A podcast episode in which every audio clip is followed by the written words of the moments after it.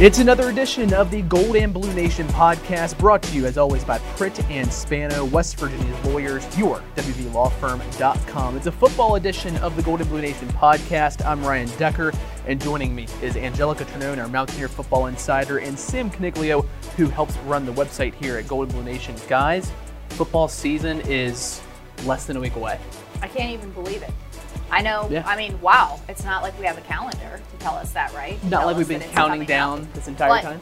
It's it's one of those that even though it is close, I, I don't know why. To me, it still kind of feels far away. I don't know. Maybe because we've we've got some other sports starting, but it's definitely here. Yeah, the athletic season officially started last week, but I mean, it's football is when it really cranks up. You know, around Morgantown, it injects a whole nother life into the city. So it's it's it flew by to me actually. so It's, it's been a busy offseason despite you know it, despite it being the offseason it has been a busy offseason for us here at Gold and Blue Nation. Hopefully everyone's been joining us throughout the offseason. Of course we have baseball and, and everything else to keep us busy as well. But of course this is the football podcast as we get you set. Had to. Had to bring up baseball. Had to bring up baseball. We're only a minute and a half into this, and of course, had to Had bring up some baseball. But all right, we're going to take you through what has been an eventful offseason for the Mountaineer football team.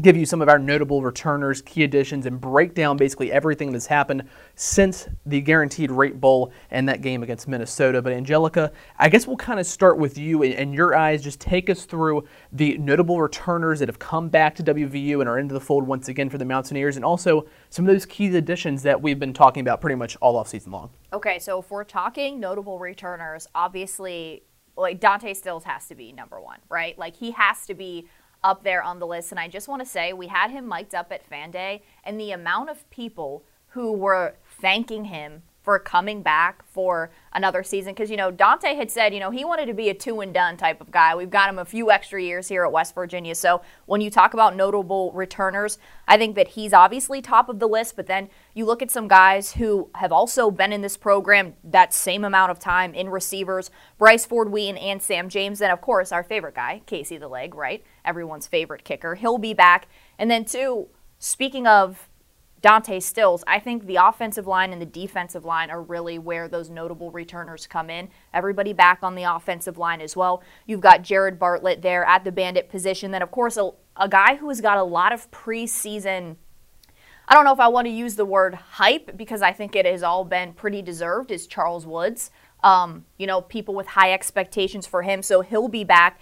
And then whenever we go to some key additions, our favorite guy, Lee Kpogba, and his biceps, I love he's Lee. here. I love Big- Lee. You know, he's hoping to replicate a Karl Joseph type season in the number eight. We're certainly looking forward to that. Then you have guys like Jasir Cox, Brian Polendey, oh, of course, JT Daniels, right? Nicco Marchiol there at the quarterback position, too. So I think while, you know, from the spring heading into the offseason, I know it's kind of hard to look at last year's roster compared to this year and be like, hey, man, that's kind of a lot that's missing, per se, um, because a lot of those guys did have big roles for whatever reason that they're no longer with the team. But I think West Virginia did a great job of getting to the transfer portal. Exhibit A, JT Daniels coming in here for this team. I think West Virginia made some really good additions, and I know most of these guys, we're going to talk about them a little bit more in depth, but most of these guys are, you know, just looking for a chance to prove themselves. And I think the the newcomers or the new additions almost are kind of getting that same buzz around them as some of these guys who we're calling notable returners as well. Yeah, I, I definitely agree with that. And Sam, she brings up the transfer portal and how Neal Brown and his staff has attacked it. That's one thing he said he was going to do, and he certainly, I think, followed up on that sentiment throughout this offseason. He, he attacked the transfer portal. yeah, I mean JT Daniels is obviously the flashiest guy that they brought in, but they brought in a lot of other quality players. At least at least we'll find out if they're they're F, FBS quality. But you know, Anjelica mentioned Jasir Cox. That's a guy from North Dakota State, FCS. That might not jump out on the page, but he's a national champion, a national champion, regardless of what, what level he has. And you know that that's a valuable thing to just know how to win is is a very you know that it, it comes at a premium in college football. When you only have 12 games to play, you know that that's, that comes at a premium. And then Lee Kpogba, again, another guy came out of the JUCO. He already has D1 experience, but had, had had some issues at Syracuse. Went to went to JUCO and instantly became one of the best recruits in the country. And, he's the centerpiece of the defense now. Dante Stills is obviously the biggest name on the defense, but Lee Kpogba is the Mike. He's going to be the, the centerpiece. So, yeah, like you said, a lot of good transfers. A lot of guys might have gone out, but a lot of great guys came in too. And one of the guys that came in that we haven't talked about yet, and I think we will at some point here, is Parker Grothaus, the kicker from Florida State, who Neal Brown at one point in August did say was more, maybe the most under radar addition of the offseason for WVU. What he can do in the kickoff uh, game for the Mountaineers, what he did at Florida State was huge. But Anjelica, you got brought up a good point before we got started here. Not only on the field additions happened over the offseason, but some sideline coaching additions were brought in over the offseason for the Mountaineers. Of course, West Virginia has a new offensive coordinator, Graham Harrell. And if we want to talk about high expectations for anybody on this team, I mean, just talking to whether it be fans or other people in the media, I think people are really looking forward to see what a Graham Harrell offense is going to look like and how he is going to use these pieces. Because again, on offense specifically, with the exception of being at quarterback, a lot of these pieces have already been here and been in play. So I think seeing how maybe they'll find success in a different way and be utilized differently, just like the tight ends, you know, for an example, um, I think that has a lot of anticipation. And then, of course, wide receiver coach Tony Washington, he's a new addition as well. And talking to the receivers this offseason, a lot of excitement and – I'm not saying that this wasn't there before because they, they made this a point to say, hey, we're not knocking Gerad Parker. They love Gerad Parker, the former receivers coach. But Tony Washington, with his NFL experience, his pedigree, he's almost been able to do more of a teach by example. And I don't know that, you know, West Virginia maybe had it to this caliber as they had with Tony Washington. So I know a lot of the guys have maybe just learned things in a different way and are able to grasp things a little bit better on and off the field from Tony Washington. And then same thing with Graham Harrell. I mean, you talk to anybody, any position, they're like, hey, I don't know that we've been. I mean, James Gmiter has been in this program for a few years. He's one of the guys who comes to mind that was like, I don't know that there's been this much excitement within the offense about the potential from this minute that Graham got here and spoke to them in January.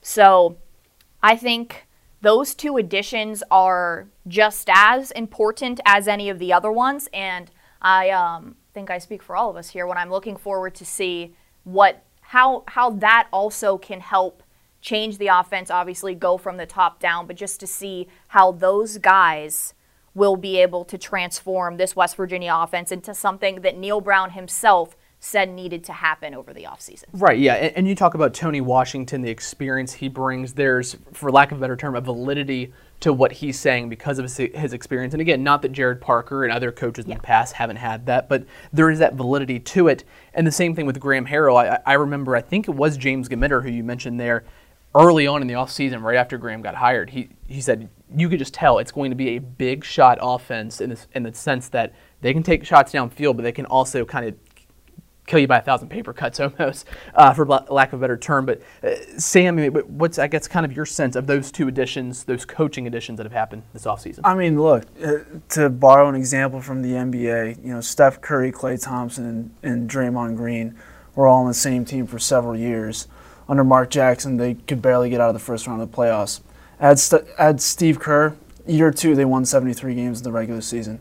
Um, so you know, adding adding new blood to the sideline could be a, a, a massive uh, upside to, to this team. And Graham Harrell has, has a great track record, and Tony Washington has excellent experience in the game of football. The, third down success that Graham Harrell has had in his offense is really what sticks out to me as well, talking about uh, the new offensive coordinator for the Mountaineers. So let's kind of dig into the offseason a little bit more here for WVU.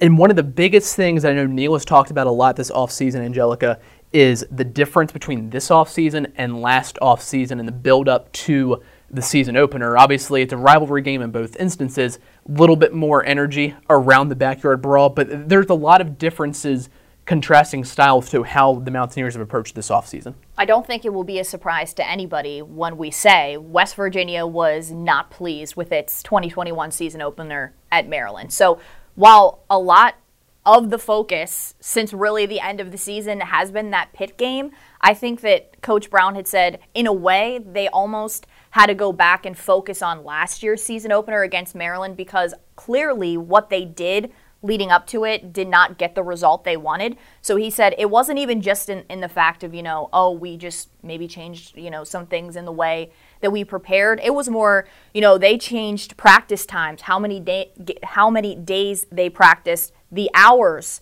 that they practice. They try to get them out of there in the evenings, not keep them as long and maybe focus more on, you know, having this recovery time and different things along those lines. It's just a lot of things seemed different and coach Brown said that that is something that had to happen. So you almost take everything that they did last year leading up to Maryland, find out why it wasn't good enough and make it good enough this time around. Now, like he said, of course, you won't know if he found the perfect perfect recipe until September 1st, right? But I think that that's almost just for any anybody maybe out there on the fence about this team, have some reservations, right? While that is normal, I think you have to almost you know, have to feel maybe a little bit better knowing that not only do they, you know, also have high expectations, but they're making sure that they're changing any and everything necessary to have these expectations and even scrimmaging on Thursdays because obviously they're going to open up on a Thursday. Now, while this is unique to this season, you know what I mean? J- just little things like that, making sure that they're getting them there. And while we talk about obviously the anticipation for this game too, I think it adds a different feel because I don't know how you're going to mimic the emotion that can go into this game, right? So a lot of it is doing those different things at practice to almost just make sure you have a different mindset in hopes that the different mindset will result in a different outcome whenever you go out there if that makes sense and even from like a, a, a more tangential or a, a tangible excuse me uh, standpoint you know they were able to utilize new NCAA rules to their advantage. Obviously, everybody has this benefit of off-season OTAs, but you know this year it was an especially big talking point that once they showed up day one of fall camp, everybody knew the playbook except for you know freshmen that were filtering in, but you know most guys come in during the summer anyway, so. They've been doing football. Uh, once the spring ended, they didn't stop doing football. They kept doing football, and the entire time they've been preparing specifically for September 1st we'll see how it pays off. Obviously, like Anjelica said, but you know, it, definitely a new era of college football, and and and we'll see. Like I said, we'll see how it pays out.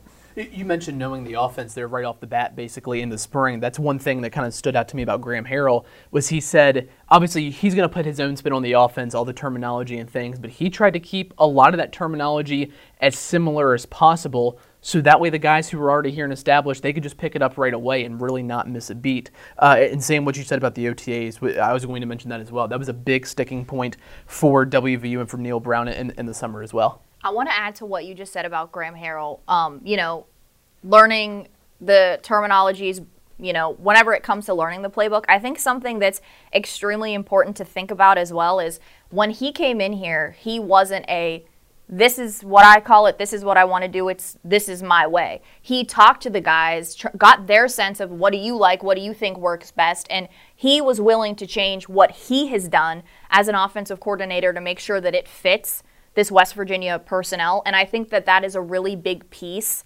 of what this offense is going to look like this season because while everybody is saying, you know, he's going to throw the shots downfield, he has said, by no means should you just come out here and expect it to look like Mike Leach air raid, who right. he had learned from, right? So he had said that they're going to find the one to two things that West Virginia does best, and they're going to make sure that they're almost near perfection whenever they do it, right? So instead of trying to have so many different things that you can be successful at, I think it's it's important to note that since he got here, he's almost stripped things down on the offense got it to the bare bones to figure out what works. But also, I really like the way he's worked with the players to show them that, you know, obviously their opinion is valid, but that he really values how they see things. So, you know, there were times when he said we'd have similar plays, but maybe I called it something different. But, you know, if, all, if every single returner knows it is this, how am I going to force them to call it something different? I have to learn. So I think that, that that's something you know, important to look at and just kind of speaks to the play caller and the person that Graham is whenever it really comes to his knowledge of the game and what he is going to be able to do with those pieces. So I just wanted to add that. No, no, for sure. And I think that's one thing that Neal Brown kind of spoke to, at least in a way, at Big 12 Media Days, and also Graham's ability to change on the fly in the course of a game, which is admittedly, and he admitted this, Neal did, one thing that Neal has struggled with at times because he was not only calling plays, but he's doing all the other head coaching duties that are associated with that job. You bring in an offensive coordinator like Graham, who his sole focus is the offense, and he has, because he played the position of quarterback and because he's done this for enough years now, he's got that feel of, uh, for example, if the right zone run's not working, but the left zone is, let's start running to the left until that kind of well runs dry to, to a degree. Yeah, and it doesn't hurt at all that they're all, you know, this is all basically, they're all air raid products, all Neal Brown, Graham Harrell. So they all come from that Mike Leach coaching tree. Um, and, and, you know, that, that's kind of a cliche thing, you know, when we're talking about football coaches, but it, it's, it's a real thing. And, and it's, it's, it, it brings a lot of value when you already have that baseline chemistry the second you step into the building. Yep, for sure. Uh, one more thing on the preparation, I guess, of the off season. I thought it was really interesting when at one point here throughout, I think it was early in the fall, Coach Brown said that he actually contacted some people at Troy Yeah.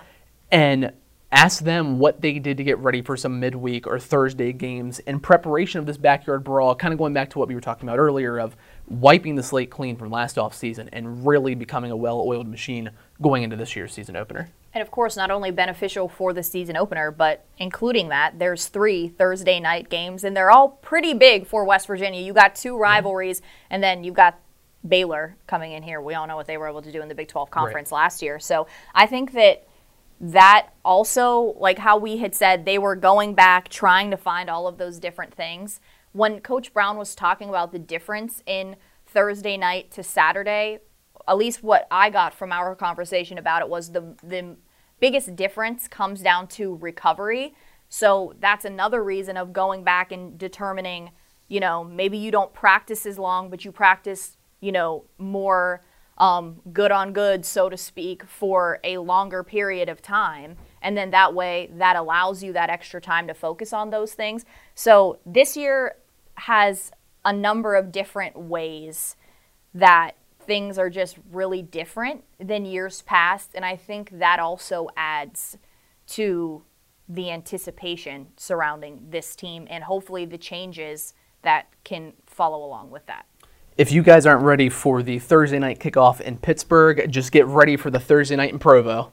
Yeah. That's all I'm saying. Just get ready for those Thursday night trips to to Utah. Oh, I'm tough. so excited for it, right? That, that's what mm-hmm. everyone is looking forward to, right? My bones No? are also aching thinking about that plane ride.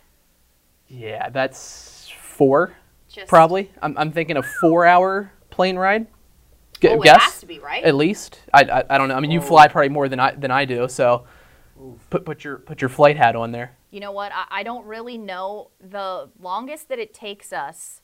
Um, I can't. I think obviously probably Ames, right? I don't pay attention to the flight times. Do you want to know why? I sit beside Tony Caridi, and Tony does this thing to where as soon as we take off and t- like we, soon as you feel wheels hit come off the ground, he hits start on the stopwatch. Then the second we end, like we even have this thing that if he's sleeping and we know that we're about like I, I can't sleep on these planes. So when I know we're about to land, I make sure he is awake so he can hit stop. And I you were with me, Ryan, for Big 12. You know Yeah. I started to do that. Yes, you have. Look at that. TC's rubbing He- off He's on you. rubbing off on me. Yeah. So you know what? Maybe this year I will actually pay attention to what the times are instead of paying attention to the excitement Tony gets out of calculating the times. For, for the record, I just Googled it, and Ryan, you're a wizard. It's three Whoa. hours and 50 minutes. Three hours and Salt- 50 From minutes. Pittsburgh Okay. to Salt Lake City, Utah. It's All right. Three hours, 50 minutes. All right. Now, I, I'm just based on experience with Anjelica, we cut off about a half hour Oh, of that last trip to Yeah. Dallas. So I'm thinking that boils down to was 325, Sam. Wow, that would be amazing. I mean, Okay, pencil it in. All right. We'll revisit it here in a uh, few years. And But we'll A few see. years. Better not hear any coaches complain about travel times. Yes, Yes, totally, Yeah, exactly. go. That's easy. That's an easy flight. All right. Well, that's maybe the strength of Tony Caridi on top of all of his broadcasting skills is timing out a flight to the exact millisecond that it takes off and lands in various locations around the country. But Anjelica, let's start with you. The strength and weakness, maybe. Let's stick with strengths though, of this Mountaineer team, or do we need to go back to position battles? Maybe should, should we? I think we could probably we could probably you know lump them into one okay. situation. I kind of jumped around on the on no, the layout here. You know, we got we got off topic thinking of just about all the flights, and we we're just thinking about all those times. So, what I think the strength of this year's team is going to be, I think, I, don't know how I'm. Okay. I'm trying to make sure that I give a solid answer here. I'm saying offensive line. Now, I know that in years past, the offensive line has, you know, taken a bit of heat. And as the offensive line coach, Matt Moore, has always said, give me some time, I'm going to get him there, right? When you look at who is on this offensive line, still undetermined whether it will be Jaquay Hubbard or Brandon Yates whenever it comes to right tackle, but I don't know that the starter necessarily matters from that standpoint because let's just lump Brandon Yates into it because he started there last year. That these guys all have starting experience. They all have starting experience with each other, which I think is ex- extremely important because for even just last year, even Letty Brown would say every time that there was, you know, a potential for a big play and it didn't work, it was because there was just one guy who maybe was just not on the right count, just didn't move. I mean, the small, small things, but obviously those things lead to bigger results in this game. So I think the fact that West Virginia has chemistry on the offensive line, it also has experience. You have a guy like Zach Frazier on the offensive line who is obviously respected by his teammates, but just has so much knowledge at every position. I think a lot of West Virginia's problems in the past were you didn't know what the offensive line was going to do game by game. There wasn't that consistency. I think the so yeah, the strength is going to be the consistency of the offensive line is what I think. And even whenever you look that Coach Brown said he wants to have seven players ready to play, and then obviously the best five are going to go out, but also a strength is the versatility. Guys like Jordan White, Brandon Yates, Jaquay, and even Doug Nestor have the ability to play two to three different positions and you know they've been getting three separate people snaps at center i mean just you know preparing for whether it's an injury whether you know somebody will fit best here. So i think for me strength offensive wa- offensive line. Hmm. i think the strength comes down to the offensive line because i do think they are going to have the consistency and a lot of those those guys there up front are also the ones that we have heard that have made strides in the weight room as well. And i think that that is also going to be a big difference. I think that last year maybe it wasn't as cohesive in terms of having the strength to go up, up against these huge defensive lines in the big 12 conference i think from a physical standpoint as well they will be better able to do that successfully this season.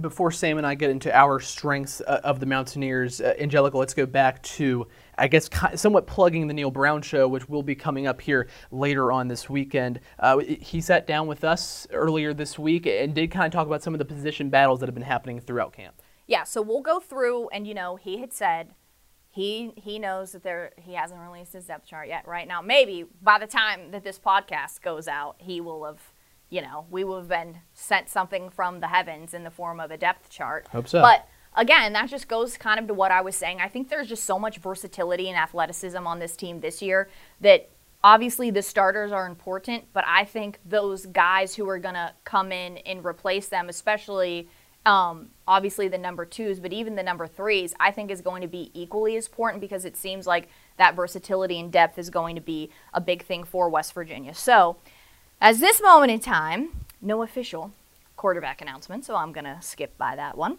We'll start up front. So, I, like I said, the best five will start. This is what Coach Brown had told us. Obviously, it will be Wyatt Milum, Doug Nestor, Zach Frazier, um, James Gmiter, and then we could see Jordan White, Jaquay, or Brandon Yates, but expect to see a seven man rotation throughout the season. Whenever it comes to tight end, we've got Michael Laughlin. Everybody has been, you know, anxiously awaiting his return, so to speak, because he's been dealing with an injury. But then behind him, it's also helped Brian Polendey, a newcomer to this program, kind of get that valuable experience that he maybe wouldn't have had if Mike wasn't hurt. So those two guys will be one and two, and then Treylan Davis. And this is important to note because Coach Brown anticipates all three of these guys seeing time just because of what Graham did with tight ends at USC. And we have also heard this offseason that they want them to be, you know, a more consistent piece in this West Virginia offense. Whenever it comes to wide receivers, we have the top five Bryce Ford Wheaton, Sam James, Kaden Prather, Reese Smith, and a newcomer, Cortez Braham, who will be kind of vying for those, I don't want to call them extra roles, but maybe the opportunity to work themselves in into a more consistent backup rotation. Graeson Malashevich, Preston Fox, and Jeremiah Aaron. Um, whenever it comes to running back, we know Tony Mathis is going to be the number one guy up there. Coach Brown has said do not expect any fall off from Tony Mathis this season. Of course, Justin Johnson, he got some valuable reps in game action last year, but he and CJ Donaldson will kind of be, you know, just adding to this cliche three headed monster in the backfield, right? That those are two guys who, depending on what they need at the time, um, is who we will see. And again, that just speaks to the versatility. I think all three of them have different skill sets to be able to help this team. Whenever it comes to defense, Coach Brown said this could be the most athletic defense, and he also told us at Big 12 Media Days he thinks that this has the opportunity to be the best all around defense they have had here at West Virginia just because of all of the pieces being able to work together. So we obviously know who's going to be up front. We've got Dante Stills, Dante Stills, hmm. Dante Stills, Taj Alston, and Jordan Jefferson. Those guys, plenty of experience. When it comes to linebacker, our guy Lee Kpogba, Lance Dixon, a guy who had a great offseason as well, and then Exree Loe, a guy who's been with this program for a while, season ending injury last year. Excited to have him back. They do need a fourth. Coach Brown did stress that. They are looking for that fourth linebacker to emerge. When it comes to cornerbacks, Charles Woods, Wesley McCormick, Rashad Ajayi. Those are the three that they're looking for at corner. Aubrey Burks, Marcus Floyd, he says they've proven that they can show up in the secondary, and then Jasir Cox, Davis Mallinger at those spear position. But the one area of emphasis still that he wants to see is backup safeties emerge. That's kind of, if we're going to pick a necessity for this team, I think that that's kind of where it comes in. But again, it, it's a lot of people who have potential to make plays in the secondary, but like Sam brought up at the beginning, a lot of these guys do have FCS experience, but one thing in talking to almost all of them, the reason that they're here is they want to prove they can play at this level, right? So I think that these are guys who have played a lot of football and hopefully they will be able to mesh with the experience and returners that West Virginia has more on the front side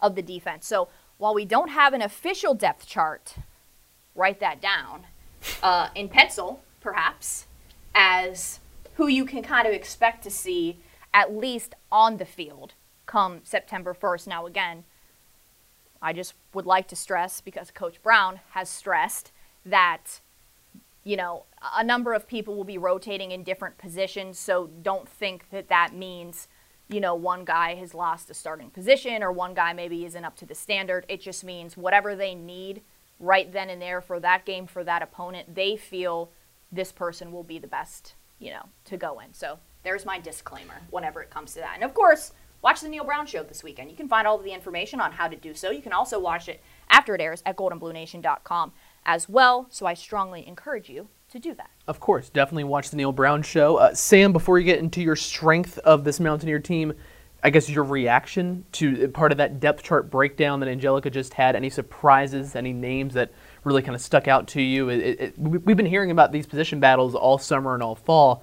But there were a couple new names in there. I thought. Yeah. Um, I forgot punter. We've got a we've got a battle at punter. We Colton do. McGee right. and Oliver Straw as well.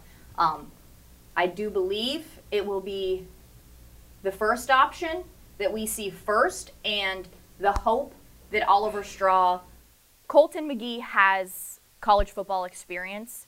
The Australian Oliver Straw does not. I think that um, we could see him as the season goes as well. So I think it's kind of more of how quickly can Oliver Straw get up to speed at this level of the game.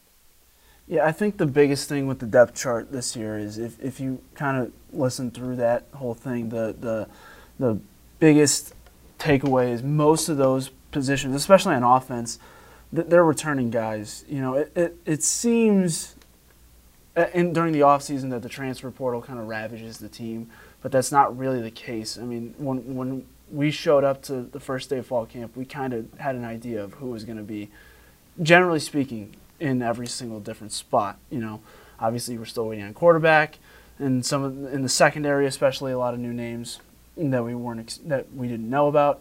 Um, but yeah, I think I think that's a very good uh, starting point for the season. Uh, you know, a lot of familiar names in the depth chart. Pritt and Spano, West Virginia's lawyers. Unexpected hurdle? Pritt and Spano. Unseen circumstance? Pritt and Spano. Personal injury, criminal law, flash wills, family law. You need a firm that will be with you through it all. Pritt and Spano. Their passionate team will employ their resources and unique perspectives to deliver the most effective representation. When you find yourself in need, turn to those who will fight for you. Pritt and Spano, West Virginia's lawyers. Find them at yourwvlawfirm.com. How about your strength for this Mountaineer yeah. team? Oh yeah. My, my strength for this Mountaineer team, my strength this year is uh, defensive line. Um, uh, kind of going on the other end. That's another position group similar to the offensive line. A lot of starters returning. Dante Stills has has the potential to, to follow his brother and be another All American. He's etching his name in, in, in the record books. But you hear uh, defensive line coach Andrew Jackson talking. You know, what's he said what's keeping him up at night is not the fact that they have a lack of talent, but they have too much talent. Um, and and a lot of freshmen, Asani Redwood especially, has been getting a lot of praise in in, in the preseason. Not necessarily that he's going to get a lot of playing time per se. I, I don't know that. I don't have necessarily a crystal ball, but you know, with Dante Stills, Taj Alston, uh, Jordan Jefferson, a lot of guys coming back, a lot of quality players, and and I mean now the, the, the second and third most player, second and third highest pay, paid players. My goodness, I can't speak today. On an NFL team are are the the sack guys, you know. So that's because they make a major impact on the game, and and, and especially in an offense-driven league like the Big 12, if those guys can get in the backfield, which I think they can, that could win them a lot of games this season. So you went with the uh, the defensive line. I'm going to go with the experience, with which is something I think we've all kind of talked about at least at some point here on this podcast so far. But there, there's just so much experience on this team. Uh, we talk about the the new faces, the new jerseys in the secondary, but it's a lot of experience. Whether it's at the the JUCO, the FCS, the FBS level, they've got experience. Some of them with championship pedigree. You look in some of the pieces they've brought in, or have at least have have improved in the front seven of the defense. It's a lot of experience as well. And then on offense, you know, uh, Tony Mathis, he's going to be a new starter this year, but he's got experience from last season. Lots of experience, at least in the front couple three in the wide receivers room. And, and the quarterback room is really the only position group that doesn't have a lot of experience to it, but that's sort of based on who becomes the starter. If JT Daniels is named the starter, there's experience there. It might only be 21 games. You're meaning game game experience, yes. in-game experience, yes. But like Neal Brown talked about, uh, I think just last week, big game experience too. A lot of these players on this team have it. Nicco Marchiol played, just looking at the quarterback position, Nicco Marchiol played in some of the most televised, most watched high school football games in the country last season. Garrett Green played at Oklahoma, or played you know against Oklahoma, I should say. Uh, played in some of the bigger games that WVU played in last season. So even at some of the position groups where the player themselves might not have a lot of in-game experience, there is experience within those position groups. So I think experience, just a, a, kind of as a whole, is the strength of this Mountaineer team this year. Now, does that turn into wins? Still remains to be seen. We'll find out, I guess, starting September 1st. But let's keep it moving here on the Gold and Blue Nation podcast. We're previewing the 2022 WVU football season. Anjelica Trinone, Sam Coniglio, and Ryan Decker here with you. Let's move forward now to our players to watch this season, or I guess the caveat maybe being a player, maybe not a starter, maybe not one of the most notable returners who we think can have a big impact for the Mountaineers this season. Um, we haven't started with Sam yet. So let, us start with Sam Coniglio here. Who's your big impact players on both sides of the football? Offense, I'll start with uh, a freshman, C.J. Donaldson. If, if I remember correctly, he's, he was the last guy to send in his uh, national letter of intent on, on in the December signing day. He was signed as a, as a tight end, but immediately, within a week, he was sent over to the running back room. He's a big guy, 240 pounds, and he's, he's been uh, one of those guys that's been talked about a lot. Um, and one, we didn't really foresee that. We don't know how much he's going to play. The only thing we do know is he is going to play. That's kind of what Neal Brown indicated, um, and, and it's it's it's an interest. He's an interesting guy because, like I said, you don't you don't see that tight end or running back move a whole lot, um, but what that indicates is that he's a.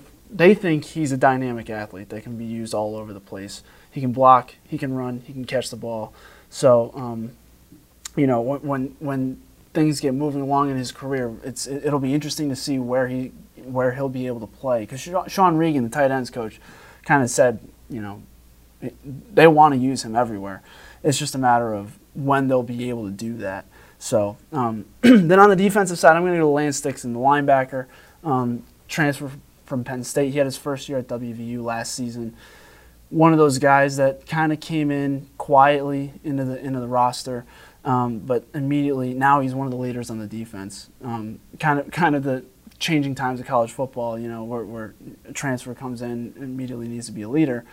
But WVU had that a couple of years ago with Alonzo Addae. You know, that that's it, with that kind of experience in Power Five football and last season at WVU. It's definitely. I, I think he could be one of those guys that could really explode on the scene, similar to a, a Charles Woods last season. So, yeah, C.J. Donaldson on offense and Lance Dixon on defense for me. I want to add too. I think something that could really help Lance Dixon is he told us what he gained between 10 to 15 pounds since the end of last season. Yeah. yeah. Um, he he's given Lee Kpogba a run for those biceps up there uh, at the podium. You can definitely tell.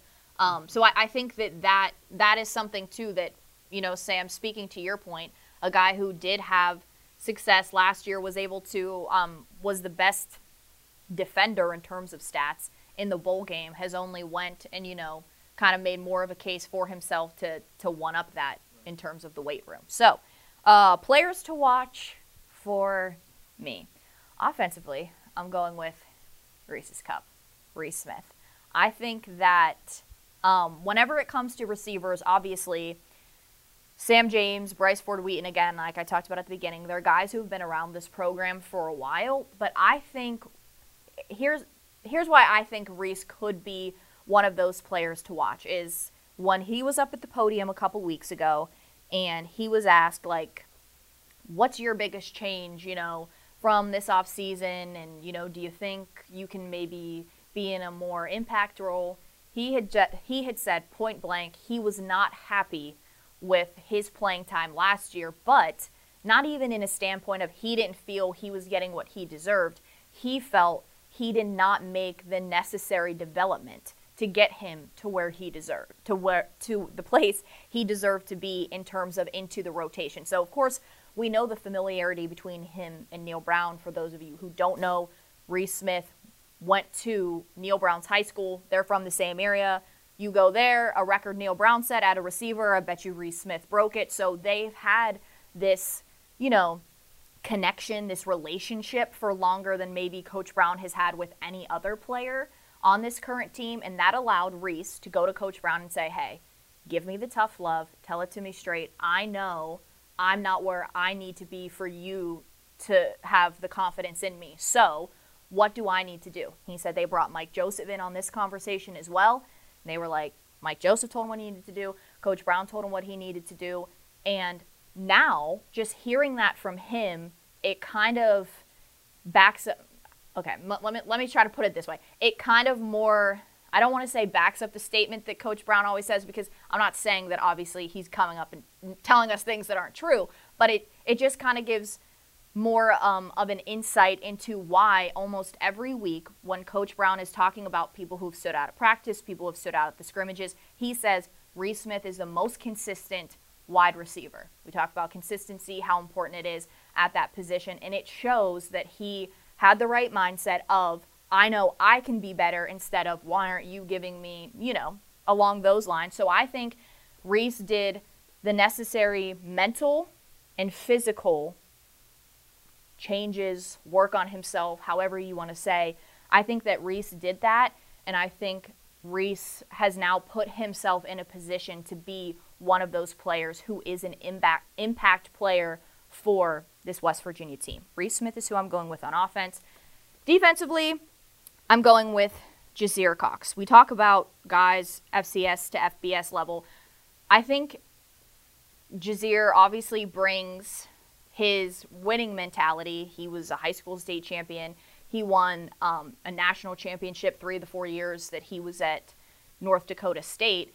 And I think for a guy to want to leave that type of program, he said he felt he accomplished everything that he possibly could as a Bison. And now it was time to show all of that could come into play at the Power Five level. And something interesting that Shadon Brown, one of the defensive assistant coaches, said is whenever speaking about the guys, even Charles Woods falls into this category, a guy who made the jump up to the, to that next level, is he said he, Shadon Brown, being he, said he had cut his teeth as a coach at the FCS level, so he knows what those players are made of. And now, himself coming to the higher level as a coach, he said he thinks that there's really not a better program like West Virginia for these guys to go to because almost that mentality, that blue collar mentality, he called it, that you have to have to make that jump to earn where you are. He said, think about it. That's the identity of a West Virginia football team, and that's the identity of a guy looking to prove himself going from the FCS to the FBS level. So I think Jasir Cox is one of those guys who is not only going to show that he fits the culture, the identity, everything that this program is about, which is equally as important as what you do on the field. I also think, even though he is a guy who is new to this team, he is also somebody who is respected and looked up to as a leader by a lot of these other guys because of the success that he was able to have. And he told him, he had said he had told his fellow teammates, I know what it's like to have been at the top of the mountain, right? And what I'm going to do is try to make sure I can come here.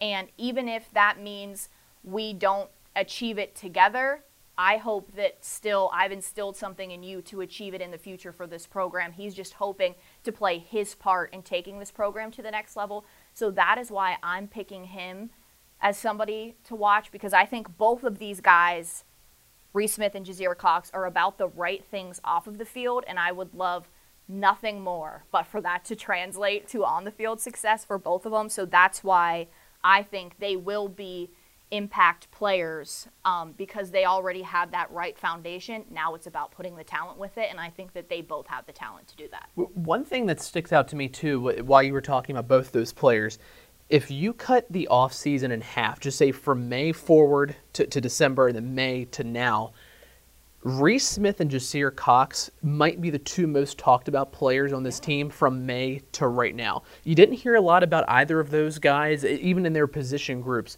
prior to you know, in the first half of the offseason, but really, and especially over the last two or three weeks. I mean, Reese Smith's name is coming up almost every time we either have Neal Brown or you have an offensive assistant, and Jasir Cox's name is coming up a lot more often the last couple of times we've spoken to defensive assistants or, or to Jordan Lesley. Lesley, we've heard from him. So both those guys, especially once summer kind of kicked into gear, you can tell those two are taking the right stride. So hopefully that means they're uh, kind of on the right track I guess, heading into this season. My two players to watch. First one, I'm, I'm going to start on the defensive side of the football. Pretty obvious. Uh, jumped on him in the pre-production meeting pretty quickly. Yeah. Lee Kpogba. I mean, eh, you can't talk about a player to watch this year, especially on the WVU defense, without talking about Lee Kpogba. You mentioned his biceps earlier. I mean, they do just kind of bulge out of the shirts when he sits down at the podium for a press conference. But then you hear him talking. It's a lot of the same mentality you just you just spoke about with Jasir Cox. That the want to prove you can do it at this level on this team. You you see that out of Lee, and then also I mean you can just tell you you, you see it when you see him on the field. He knows what he's doing out on the football field. There is no doubt that he knows the position to be in, how to get from point A to point B in a very efficient manner, and then also in a way, the Karl Joseph, I think, comparison is going to be running all, all throughout the season. Karl Joseph knew how to provide a pretty sturdy hit to the opposition. Lee Kpogba knows how to uh, how to how to deliver a pretty sturdy hit to the opposition. So Lee Kpogba, I think, on- the defensive side of the ball, the player to watch this year outside of those notable returners that we mentioned earlier. And then on offense, I'm going to go Brian Polendey. And twofold here is to the reason why. One, because I think that the reputation he has as a run blocking tight end, obviously needed in this West Virginia offense based on what we saw and have seen the last couple years with the run production that WVU has gotten. They, they need someone who can help set that edge in, the rushing game. So I think that will be a big ability for him, so a big contribution point of emphasis for Brian Polendey. But the other thing that and Sean Regan just spoke about this earlier this week he went from Brian did a 40% catch percentage early in the offseason to now, at least according to the coaches, a 100% catch percentage this offseason and here in fall camp. Th- th- that's a guy who's really worked at his craft over the last couple of weeks and months. And it, it- depending on the availability of Michael O'Laughlin, you, we might need, uh, we, we being WVU, I should say, Br- Brian Polendey to be a weapon in the passing game. He might be really important, especially third down offense, which Graham Harrell's offenses have excelled at here, really ever since he became an offensive coordinator.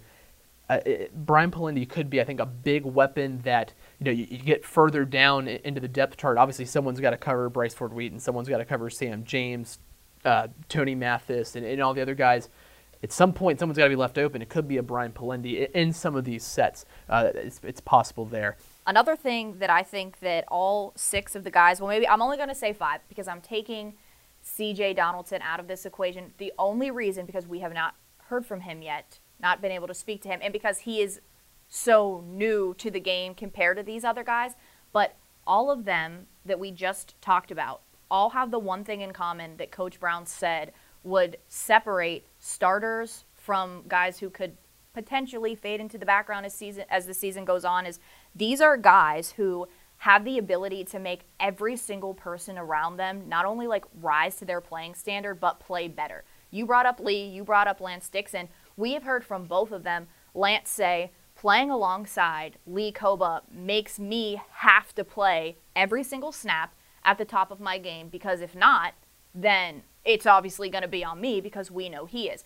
Lee has said the same thing that when you're going against a guy like that, you know every single time, every snap, it is going to be the best effort. Brian Polendey said one of the things that he preaches about playing, play every play like it's your last play because you never know when it will be. So he's 100% every single time out there. So I think these are the type of guys who have the ability to make everyone around them not only want to play better, but show that they too have a different level to their game. So I think everyone that we just mentioned um, kind of goes to that, you know, same uh, same similarity. Is I think that they're really going to be able to help this team off of the field as well, and kind of how that will translate. So I just that was a similarity I was picking up on, and again, C.J. Donaldson maybe could fall into that, but just because he's you Sure. know somebody who's more unknown Right. uh, than these guys. Um, I just think that, that that really shows kind of the guys that West Virginia has on this team this year.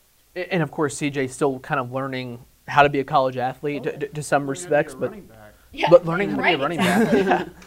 I mean, and Sam, you mentioned that you don't see that switch very often. I mean, you really don't see that switch very often. The tight end to running back, and really, uh, Sean Regan said only had him for about a week, and then it was, hey, we, we need you at running back, and it sounds like C.J. Donaldson's fitted that pretty well. Yeah, I mean Mike O has uh, he made the switch from wide receiver to tight end, and you know stock blocking is obviously different than blocking on the line, but you know going from taking handoffs to, to blocking guys down the line is, is an even more stark difference. But yeah, I mean it looks like he could be the number three back, which is pretty impressive for a guy who's never played the position before. So um, I'm definitely looking forward to see what's seeing what he can do on the field. The- athleticism that we've heard about for CJ Donaldson just seems to jump off the page fr- from what we've heard, especially here recently about him. So uh, that's a lot of the X's and O's conversation. Of course, we'll get into more X's and O's, I- I'm sure, as the season goes along. But let's get into the backyard brawl now. We, we, we've kept everyone waiting long enough to get into the backyard brawl. Just in, in a general sense, how excited is everyone at this table for the backyard brawl? Well, Ryan, let, let's just, you know, let's start with you and, and the sadness and the pain that the backyard brawl brings you this year. Because of 13 9? Oh, this year. This year. This year. Because you won't be able to be there. So. But I'll be in a pretty good place. No, I know, but I know. At least at the start of the game. We'll see what happens the rest of the way, but I'll be in a pretty good place. You'll be in a pretty good place, but you won't be able to be there. So Yes. we will think of you as we are there. And I will be thinking of you guys as I am definitely sitting with my toes in the sand. Totally. Yeah. So I'm not going to lie. I'm going to be a little sad whenever I roll up and see nothing that says Heinz Field and no ketchup bottles. But that's fine. The Yinzer in me will let it go. Not No. no. They will be Heinz will be represented throughout the concourse in a different way. So they Wow. saved one ketchup bottle, but it's not going to be a you know. Right. It's not going to be there like it used It to isn't the other ketchup bottle justice somewhere else in. Pittsburgh now? That's what I'm saying. Yeah. They Hmm. saved Okay. one of them, yeah, and it's going to be somewhere, but it's not going to be front and center to my liking. So, justice for the ketchup. So, I think obviously a lot of excitement around the backyard brawl, an 11 year hiatus. I mean, obviously it goes without saying that we're excited, but I think if we take, you know, the game out of it, what I'm most excited about is to see the fan attendance and just how much that is going to impact the game. I mean, of course, you have College Game Day that's going to be there. You have your favorite pregame show, Mountaineer Game Day, that's going to be there 4 to 6 on Thursday on your local Nexstar station and AT&T Sportsnet. We do hope that you would join us. Is there a Next So- Star station in Jamaica? You know what? You'd have to check out. local listings, I'm gonna have to Ryan. You might have to check them. The good thing is you can catch a full replay on goldenbluenation.com. Exactly. So We have everything covered. Exactly. But I think that just being there in that environment is just the trash talk between both of these fan bases on Twitter. Um, it's almost one of those things is obviously you have the game that is the main attraction, but then I think that you have what is going to just be the dogfight between both of these fan bases. That is something that I'm really looking forward to seeing, especially since, I mean, I, I just personally know so many West Virginia fans that live in Pittsburgh as well. So not only is it going to be a game well traveled, but it's going to be a game to where even if you are a young fan or whatever who hadn't obviously you know wasn't born the last time these teams played or you never got to watch them because you were too young like most of the players on these rosters i think that it's going to be such a great introduction to west virginia football or if you're on the other side of the fandom sure. Um, i think that there's just so many different things to look forward to within this game but i'm most looking forward to just it's going to be one of those moments where out there and I'm almost gonna feel like I'm playing because I just feel like, wait, turn, take in the scene, see what's going on. And two, there's gonna be so many West Virginia legends on this sideline. We know Major Harris is going. I'm pretty sure Marc Bulger is going. We know Noel Devine is going. Steady Ambition, he's gonna be there. Rasheed Marshall is gonna be there. Um, that's all I can think of off the top of my head, but I feel like that's obviously not a limited list. I think Darryl Talley might be going. I feel like I saw that somewhere. he lives in Buffalo. that's So- not a that's not a far drive. So right, exactly. So I think that that's going to add to it too. And I just, I mean, obviously for all of the people that West Virginia are going to have there, obviously Pitt will have their representation too. So I just think that everything this game represents and everything, the nostalgia that it's going to bring back, I'm just really looking forward to that happening. And I really hope that the outcome also can alleviate um, many, many years of a bitter taste in some in West Virginia fans' mouth. Get those bragging rights back. Rasheed Marshall said it best on the Backyard Brawl doc. You win bragging rights for 365 days, which is one of the most important things whenever you're talking Backyard Brawl. It would also alleviate some paperwork for Nick Farrell because i- if West Virginia doesn't win, there's no telling if I actually board the plane back from Jamaica. I might just stay there. Well, you know what? We wish We'll you see. the best.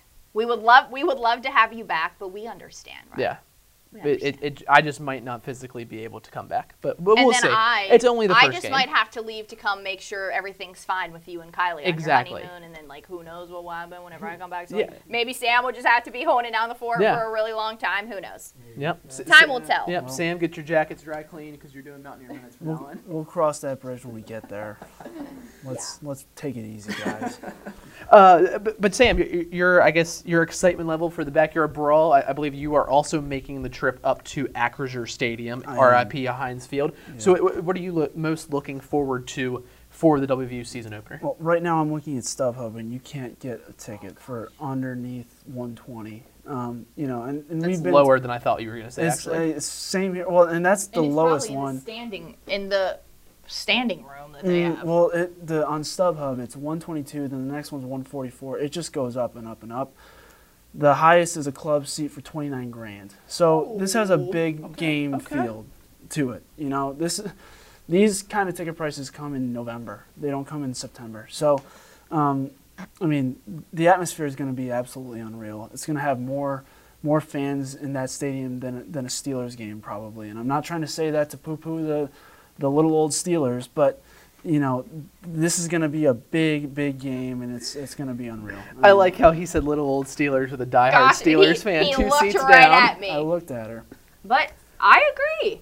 I agree. Yeah, I mean, I I won't be there. I'll be there in spirit, obviously. Uh, and I hope the fan split is accurately coming through my television set. Yeah. Because I, I like you, Anjelica, and I know you've said this before as well, Sam.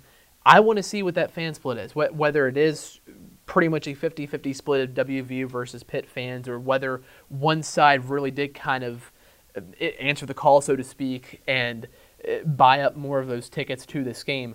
The other thing I, I would say, because I won't be there in person, is for you two who will be there in person, and for anyone else who is going in.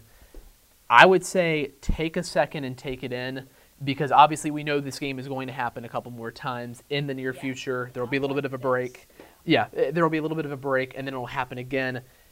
But it, we won't see a first time in 11 years, hopefully, the rest of our lifetimes. Right. So, truly, I mean, I mean, take it in for a second, send some videos and some pictures, make me extremely jealous. But uh, just, I mean, enjoy it. I, I think it's going to be a blast. I can't wait for next year when it's in Morgantown. goodness. The one thing I That's do want to crazy. say is I hope this game kind of builds that animosity between the teams themselves. Yeah. You know, because you know it's easy to keep the, the, the animosity between the fans because that that's really what it's about. You know, you, you talk about Yankees Red Sox, which is the most heated rivalry in the U.S. arguably, and that's really a fan rivalry. But Pitt and West Virginia, the proximity of it, the the the recruiting uh, dis, uh, discrepancies and all all that.